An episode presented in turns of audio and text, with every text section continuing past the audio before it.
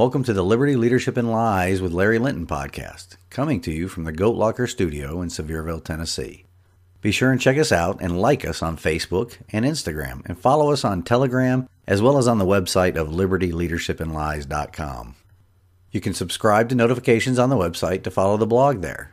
If you would like to contact the show, just send an email to Larry at libertyleadershipandlies.com. Again, that is Larry at libertyleadershipandlies.com. Now, on to the episode.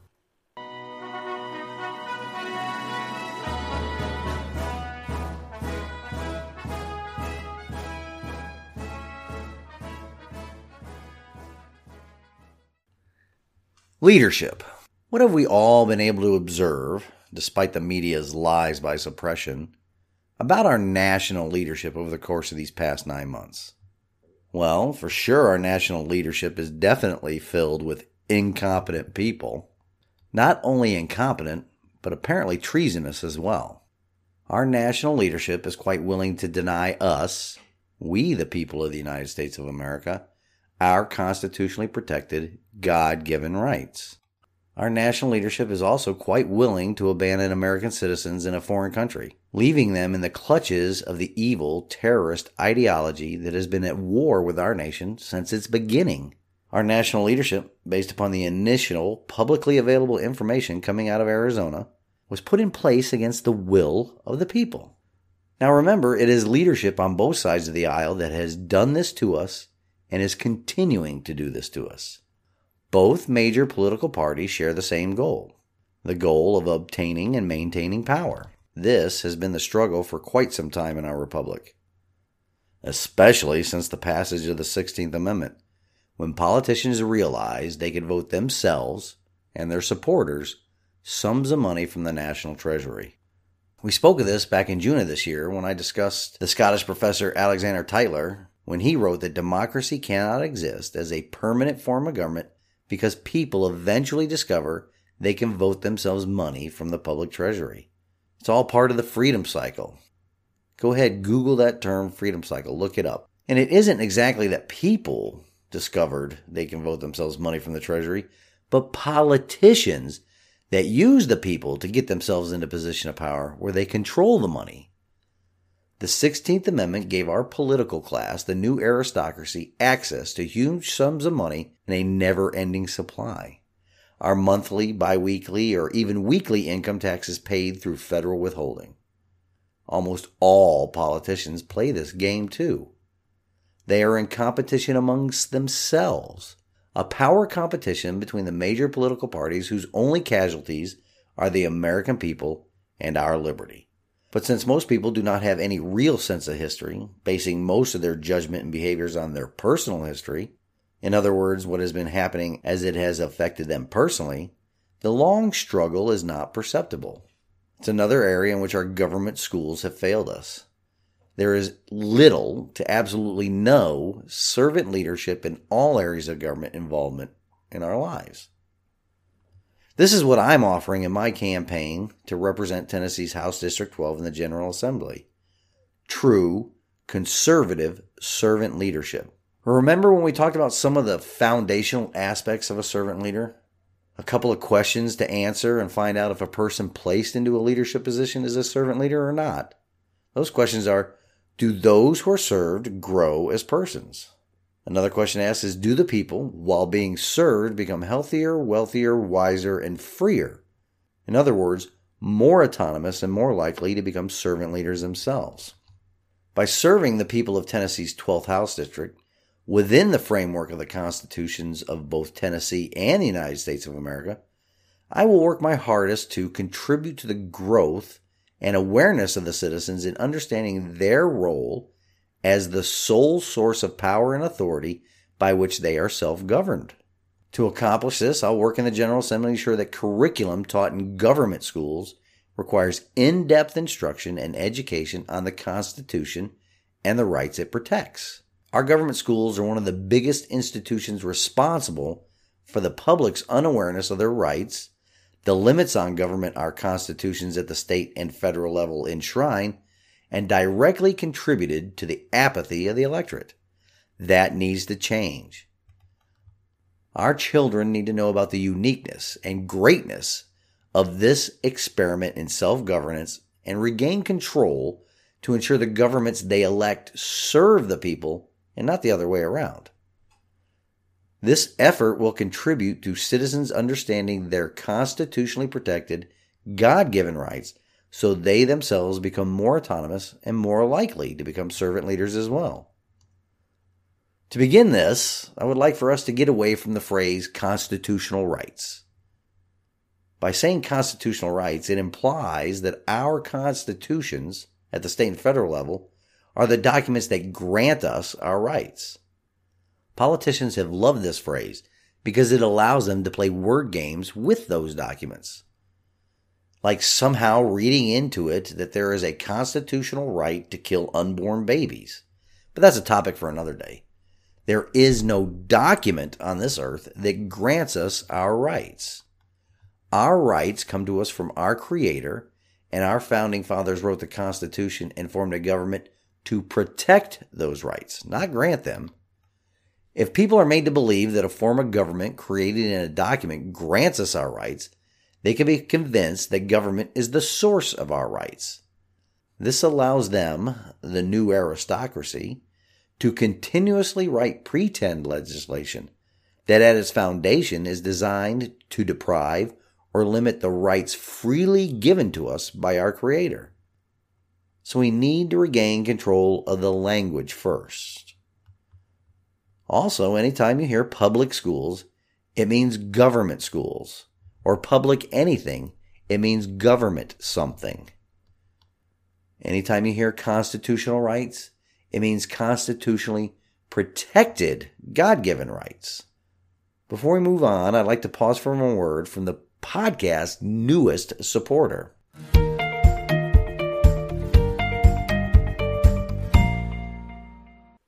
Are you looking for a vacation that offers excitement and peaceful tranquility? You can get both right here in East Tennessee. Sevierville, which is the home of Dolly Parton and the world famous Dollywood, in addition to the many family friendly attractions in Pigeon Forge and Gatlinburg, provide the fun and excitement to the tranquil backdrop of the beauty of the rivers, streams, waterfalls, hiking trails, and mountaintop views in the Great Smoky Mountain National Park. Sean Kelly and his family would love to encourage you to consider vacationing here at the gateway to the Smoky Mountains. While there are several lodging companies you could choose from, Sean and his family have over 75 years of experience in the hospitality sector. If you are looking for a company with hometown values, where quality accommodations and cleanliness are paramount to your overall guest experience, look no further than Smoky Mountain Cabins of Tennessee. Book with confidence and be sure to tell the Kellys that you are their special guest to receive a 10% discount on reservations. Please be aware, though, that some restrictions do apply. So call now, toll free at 866 289 8818.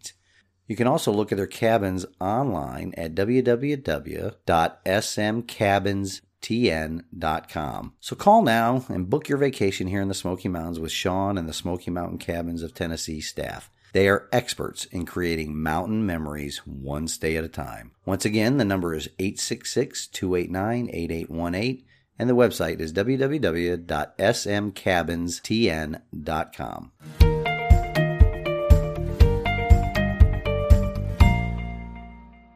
I'm so excited to have Smoky Mountain Cabins on board.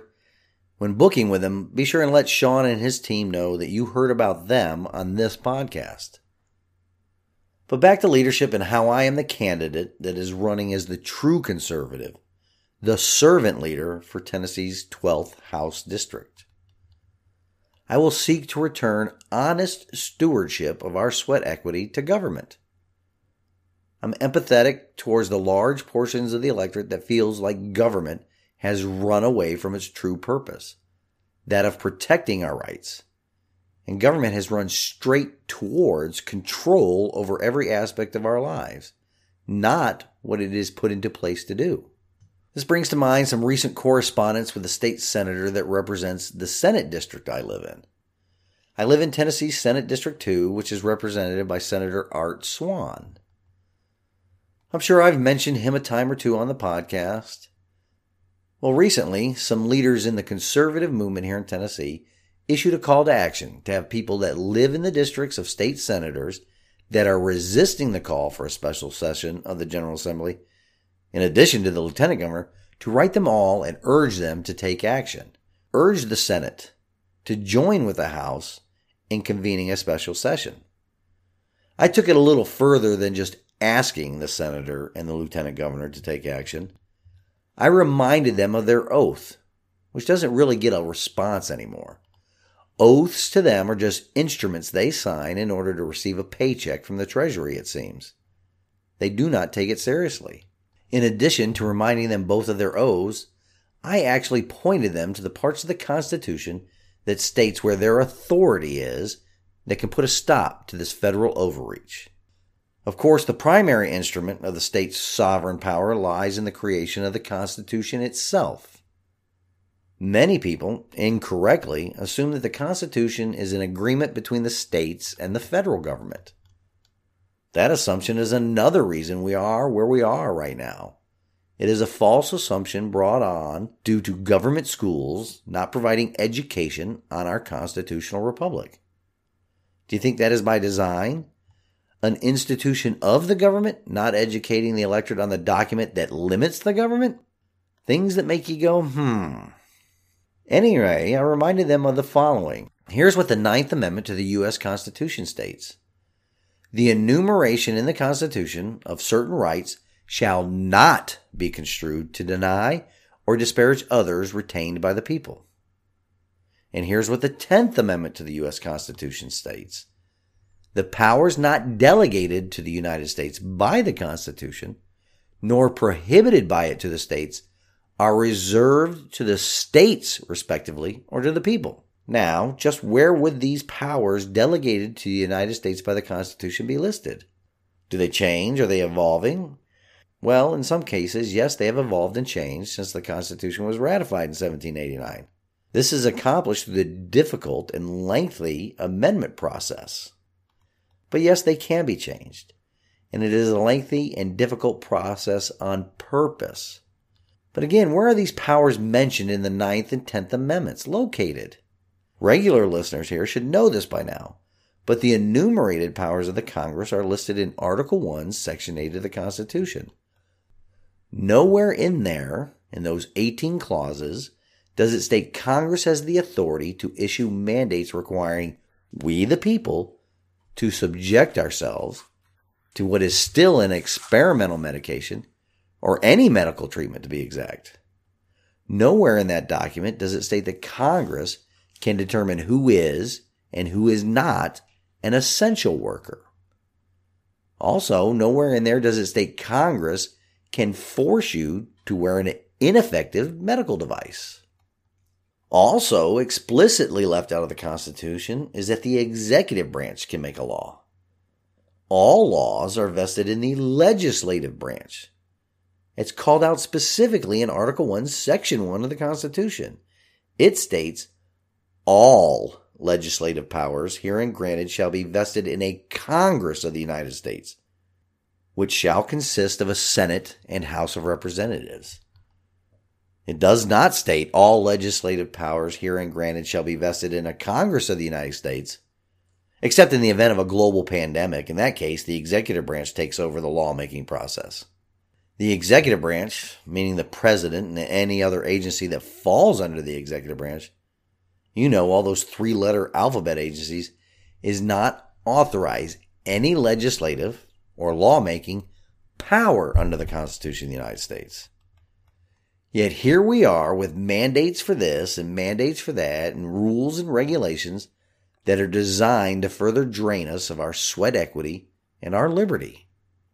Our politicians have either purposely forgotten their roles or they purposely ignore their roles and count on an apathetic electorate to circumvent the Constitution in order to exert power and control over we the people.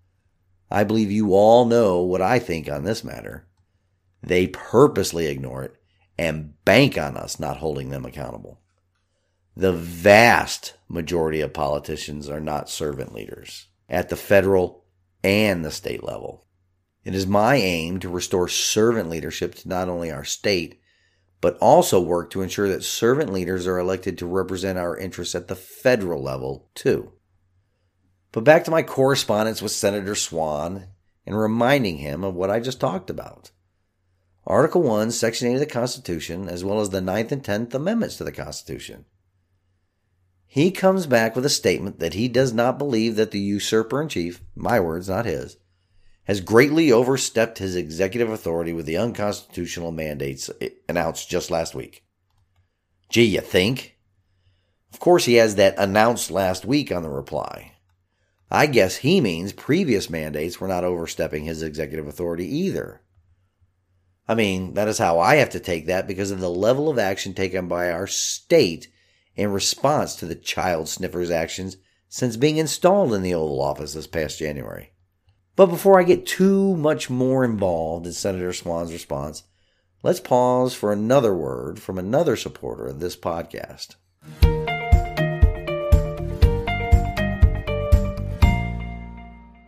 For all my listeners that live in the Hampton Roads area of Virginia, I want to give a huge shout out to one of my all time favorite car mechanics and longtime good friend, Glenn Moser.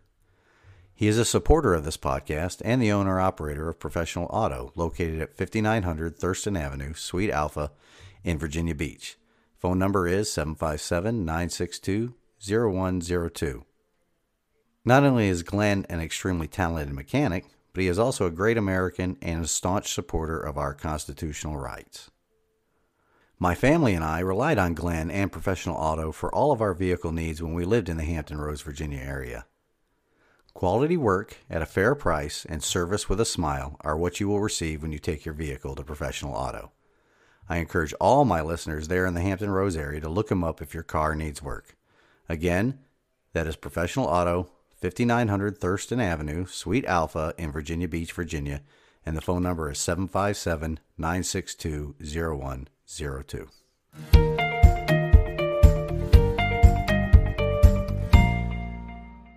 More on leadership and the apparent lack of leadership by Tennessee's lieutenant governor and several other senators, including the one that represents the Senate district I live in. Senator Swann goes on in his response to me that the constitutionality of the dementia riddled ice cream connoisseurs' mandates will be vigorously challenged in the courts, which is the arena in which this issue will ultimately be decided, he states.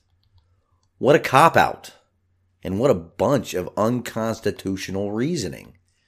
I think Thomas Jefferson would actually slap him for stating that. Although Alexander Hamilton believed that the court system would put things right if any legislative act contrary to the Constitution was deemed invalid. However, in this case, these are not legislative acts. These are mandates coming from the executive branch, which has zero legislative authority, yet most Americans follow them blindly.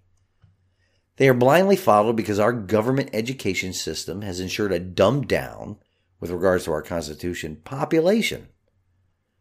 Thomas Jefferson would be ashamed and angry at the position our state governments have placed themselves into by allowing the federal government to get them addicted to our sweat equity in the form of funding and grants that are only obtainable by bending the knee to the federal government. It is the complete opposite of what the Constitution established. Also, it was Thomas Jefferson that said, The true barriers of our liberty are our state governments. He goes on and says this to consider the judges of the Superior Court, which is now known as the Supreme Court, as the ultimate arbiters of constitutional questions would be a dangerous doctrine, which would place us under the despotism of an oligarchy. I know of no safe depository of the ultimate powers of society but the people themselves. This administration, as well as several others before it, is the exact reason why the Ninth and Tenth Amendments exist. It is up to the individual states to assert their sovereignty and put the federal government back in its place. The limited place primarily related to foreign policy and interstate commerce. Oh, how far we have fallen. Senator Swann goes on to say that our state attorney general has already called upon other states in this effort. How long is that going to take? We have all seen the court system slow roll lawsuits to run out the clock or find some way or another to determine standing in cases brought before them so they don't have to make controversial judgments or findings. He, Senator Swann, completely abdicates his, as well as the entire General Assembly's authority and responsibility with this statement. Fortunately, it does not take a special session of the legislature for this to happen. Really? As if there is any other way to quickly put a stop to federal government overreach. He then closes his opening paragraph with this statement we will continue to remain proactive to see that voices of Tennesseans are heard in any action taken and that the constitutional rights of our citizens are protected. Of course, that will all happen after the fact, after they're taken from us and we're quashed and forced to do these mandates or people lose their jobs. How is sitting on the sidelines and letting the federal government, specifically the executive branch, that does not have any legislative authority at all, run roughshod over our rights, being proactive in any way whatsoever. I mean, it's in the word proactive means active, Senator.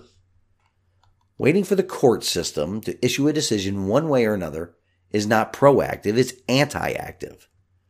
Waiting for the court system is subjecting the citizens of this state to the despotism of an oligarchy.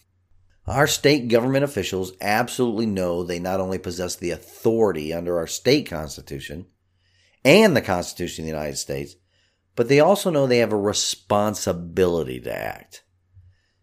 They have sworn an oath to act. These words are in their oath. I quote, or consent to any act or thing, whatever, that shall have a tendency to lessen or abridge their rights and privileges. Unquote. Their rights and privilege being us, we the people of the state of Tennessee. Just as providing no input to a plan is an input, not taking action to protect against any, quote, act or thing, unquote, is an action. Which begs the question of why are they not taking any action? What do the politicians gain by waiting it out? I learned something in a lecture I attended the other day, and it is this Until we, the people, are politically feared, we will not be politically respected. The same thing applies to the states. Unless the states are politically feared, the federal government will not politically respect them. Our politicians, the new aristocracy at every level of government, do not politically fear we the people anymore. The federal government does not politically fear the states anymore. Therefore, they are not politically respected. The politicians do not politically fear us anymore because they have grown quite comfortable living off of our sweat equity and our apathy. By not taking action, they are counting on this to just blow over and for we the people to finally give in to the overreach by the government. Why are they able to count on it? Because the electorate has demonstrated this behavior pattern for decades in our republic. Ever since 1909, with the passage of the 16th Amendment, where the political class gained unfettered access to our sweat equity. Our government instituted federal withholding of our income taxes in 1930, but complaints led to its repeal in 1917. Yet here we are in 2021, and what do we have? Federal withholding of our taxes allowing near instantaneous access to our sweat equity. The federal government reinstituted that federal withholding to raise money for the expenses of World War II, which ended in 1945. It is 2021 and it is still going. Why? Because of an apathetic electorate choosing not to hold government accountable. They, the government, continue to rely on that us, we the people, shirking our responsibility for involvement in our self governance every day. Let's pause for a word from another supporter of this podcast.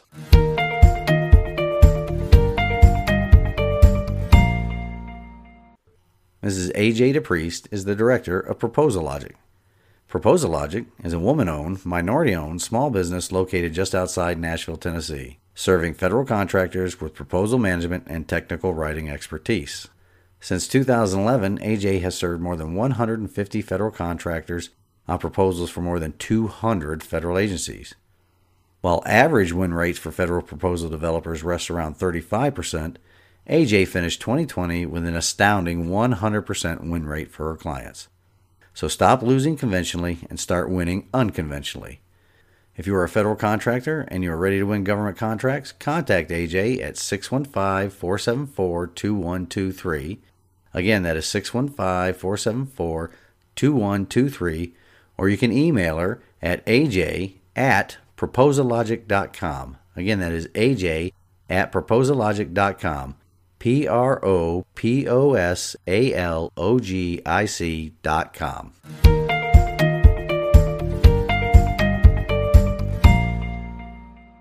Back to leadership. Servant leadership is lacking at the state and federal level. That is why I decided to take a stand in the arena. I want to provide an example of what conservative servant leadership is to other members of the General Assembly. I also want to provide an example to the members of the General Assembly what it means to follow an oath. And it appears that servant leadership just might be a foreign concept to Senator Art Swann. In my letter to him and the Lieutenant Governor, I asked them to take action and provided them with the information needed in the Constitution that provided each of our elected officials with the authority and responsibility to take action. Information they should be well aware of. I believe they are well aware of it and choose to ignore it. Their reasons behind them ignoring their authorities and responsibility have yet to be discovered, though. Choosing not to follow their oaths is unethical. Do not forget why people make unethical decisions. Remember the acronym I discussed in an earlier episode? SPAM? S P A M? Sex, power, alcohol or drugs, and money. We need to determine why these elected officials who swore and signed an oath to the Constitution of the United States of America and the Constitution of the state of Tennessee are ignoring their oaths and the constitutions. We need to confront them at every opportunity for their abdication of authority, accountability, and responsibility to a tyrannical federal government. We cannot wait for the court system to decide what is already in the plain language of the Constitution. They've messed it up before. We have to find out if either of them, as well as the other senators that back Lieutenant Governor McNally in his efforts to fend off a special session, if they are victims of ethical spam. Some of the other senators on the list that are aligned with Lieutenant Governor McNally, we have talked about before on this podcast as well. Who can forget State Senator Richard Briggs from the Knoxville area and State Senator Todd Gardenhire from the Chattanooga area? You cannot forget Gardenhire. He's the senator that is likening the illegal alien children to Scripture and Moses. Anyway, which specific area of spam are they a victim of? These senators routinely violate their oath and take positions that violate the part of their oaths that state they will, in all appointments, vote without favor, affection, partiality, or prejudice, and they will not propose or assent to any bill, vote, or resolution which shall appear to them injurious to the people, or consent to any act or thing whatever that shall have a tendency to lessen or abridge their rights. Lots in their oaths to unpack, but remember, by not taking an action, they are acting. Inaction that allows overreach by the federal government that they have the duty, authority, and responsibility to protect the citizens of the state from. The good senator then closes the letter by stating that since he is a member of the state legislature and that I'm concerned about federal overreach, that I should probably contact my federal representatives. First of all, I'm sure you have all heard just what I think about the effectiveness of Senators Blackburn and Hagerty. They are about as effective as putting out a forest fire with an eyedropper and a gallon jug of water. Congresswoman Harshbarger is proving herself to be much more effective and responsive than the two senators. But they, Hagerty, Blackburn, and Harshbarger, are in the minority. What can they do? But back to telling me that I should address federal government overreach with who exactly? I should contact members of the federal government about the federal government's overreach? That's like asking Jeffrey Dahmer to be an anti cannibalism activist or O.J. Simpson to be an advocate against domestic violence. Can he, Senator Swann, really be suggesting that the federal government be up to the task of policing itself to ensure it operates within the guardrails of the Constitution? We only have to look at the past 120 years or so of American history to know that that will absolutely not happen. I appealed to the state government because our Constitution is set up so that they are the check and balance to a federal government that is getting out of control. So, Senator Swann, Lieutenant Governor McNally, as well as Senators Briggs, Gardenhire, Haile, Jackson, Kelsey, Lundberg, Massey, Watson, Walley, Powers, Reeves, Southerland, Stevens, and Yager, read. I mean, really read the constitutions of the United States and the state of Tennessee. When reading the U.S. Constitution, focus on Article 1, Section 8. In the Tennessee Constitution, focus on Article 1, Section 2. You have a duty under our state's Constitution to resist federal or any government arbitrary power Non resistance against arbitrary power and oppression is absurd, slavish, and destructive of the good and happiness of mankind.